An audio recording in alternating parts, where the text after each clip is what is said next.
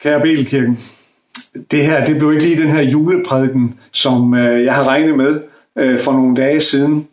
Men øh, vi lever i tider, hvor planer hurtigt øh, bliver ændret. Og øh, sådan er det, og det er de betingelser, vi, vi lever under i disse tider. Men jul, det bliver det heldigvis alligevel. Og jeg vil gerne læse fra julens evangelium, som vi møder den hos Matthæus i det andet kapitel. Da Jesus var født i Bethlehem i Judæa i kong Herodes' dage, så der kom der nogle vise mænd fra Østerland til Jerusalem og spurgte, hvor er jødernes nyfødte konge? For vi har set hans stjerne gå op og er kommet for at tilbede ham. Da kong Herodes hørte det, blev han forfærdet, og hele Israel med ham. Og han sammenkaldte alle ypperste præsterne og folkets skriftkloge og spurgte dem, hvor Kristus skulle fødes. De svarede ham, i Bethlehem i Judæa, for således er der skrevet ved profeten, du Bethlehem i Judas land, du er på ingen måde den mindste blandt Judas fyrster. For dig skal der udgå en hersker, som skal vogte mit folk, Israel.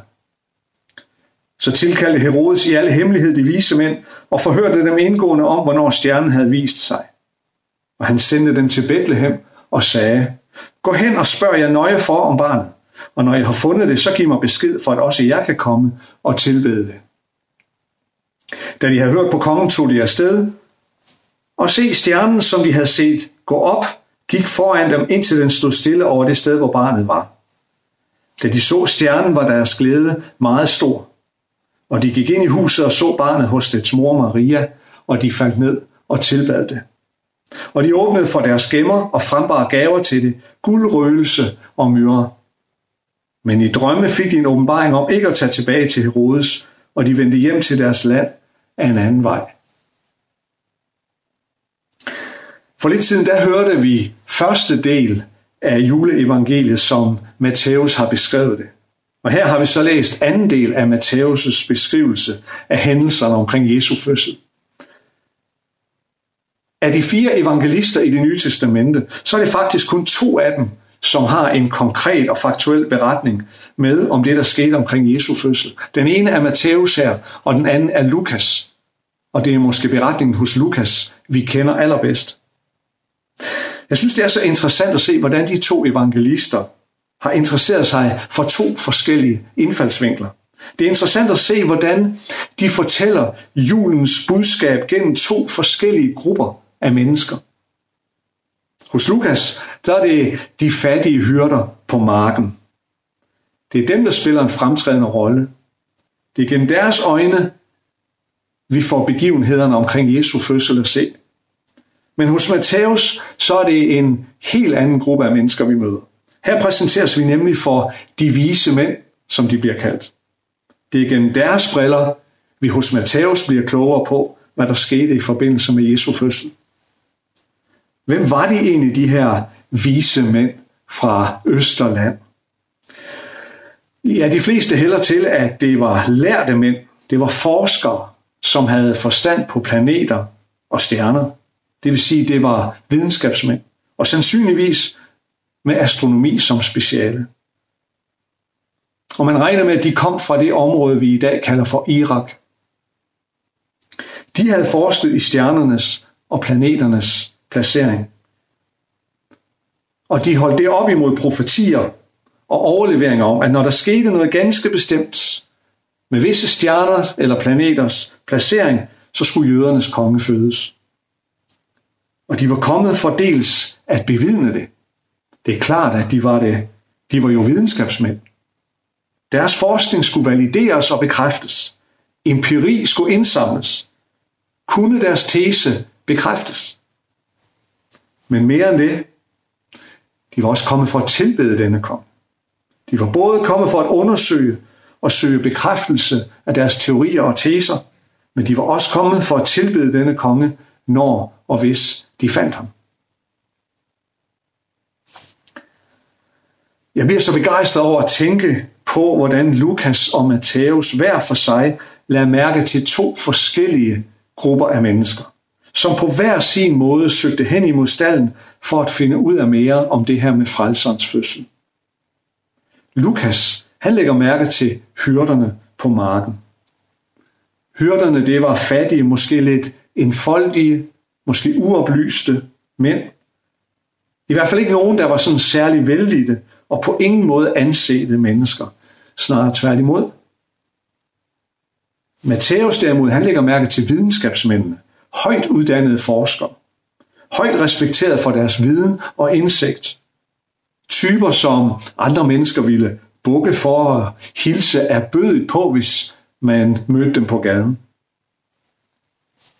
Hyrdernes åbenbaring af miraklet i stallen, det sker ved sådan en meget spektakulær åndelig oplevelse ved, at himlen pludselig oplystes af en måske tusindtallig skare af engle, som lovsang og talte til dem. Videnskabsmændenes åbenbaring af miraklet i stallen, det sker som en kulmination på en lang tids forskning og videnskabelige studier, men ved en lige så spektakulær og lige så åndelig oplevelse af stjerners og planeters placering på himmelrummet. Inde i stallen, der ligger Matthæus mærke til dem, som kvæg deres position og status har mulighed for at bringe barnets forældre dyre og kostbare gaver. Lukas, han har øje for de fattige hyrder, som ikke har noget at komme med, men blot kommer som de er, måske lasede og slidte klæder. Men derinde i stallen, ved fødderne af den nyfødte frelser, som ligger i krybben, der sker der en sammensmeltning af de to grupper. Der ved Jesu fødder, der gør begge grupper det samme. De går på knæ og tilbeder verdens frelser. Derinde i stallen blendes de to grupper sammen til et. Derinde er der ikke forskel på fattige, foragtede hyrder og formugende, velansete videnskabsmænd.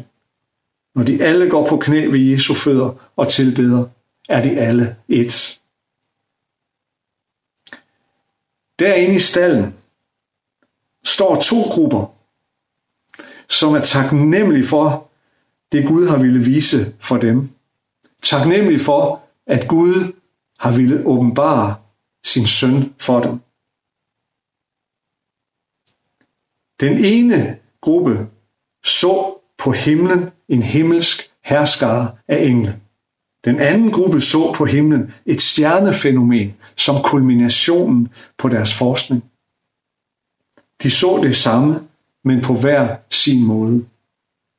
Og af taknemmelighed over, hvad de havde fået lov at se, enten totalt uventet eller som et resultat af overlange studier, var den samme. Stor glæde og begejstring.